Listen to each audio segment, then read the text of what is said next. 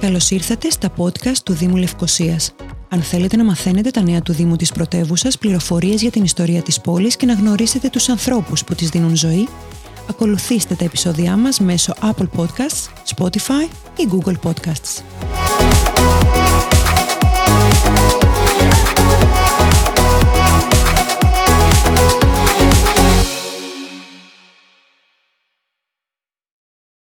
Ήταν 14 Ιανουαρίου του 1994 όταν η πρωτεύουσα Λευκοσία υποδέχτηκε το Δημοτικό Κέντρο Τεχνών.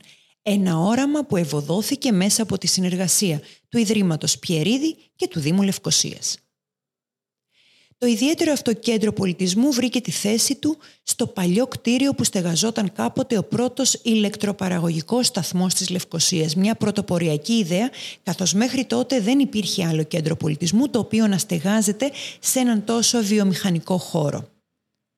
Ένα χαρακτηριστικό δείγμα βιομηχανικής αρχιτεκτονικής των αρχών του 20ου αιώνα, το οποίο αποκαταστάθηκε στην αρχική του μορφή, τηρώντας όλους τους όρους και τις προϋποθέσεις ενός σύγχρονου μουσιακού και εκθεσιακού κέντρου.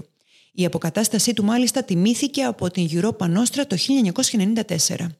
Από την πρώτη μέρα λειτουργίας του, το Δημοτικό Κέντρο Τεχνών Λευκοσίας, η NIMAC, όπως είναι ευρύτερα γνωστό σήμερα, φιλοξένησε πρωτότυπες παραστάσεις, εκθέσεις και installation ντόπιων καλλιτεχνών, αλλά και διεθνώς αναγνωρισμένων ανθρώπων του πολιτισμού, θέτοντας ψηλά τον πύχη.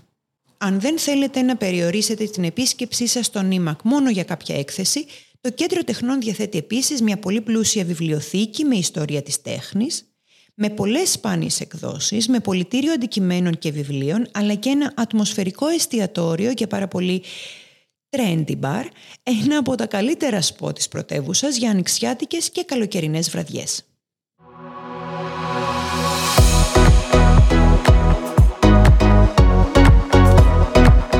Για όμορφες ιστορίες και την πλούσια ιστορία της πόλης ακολουθήστε τα επεισόδια μας μέσω Apple Podcast, Spotify ή Google Podcasts.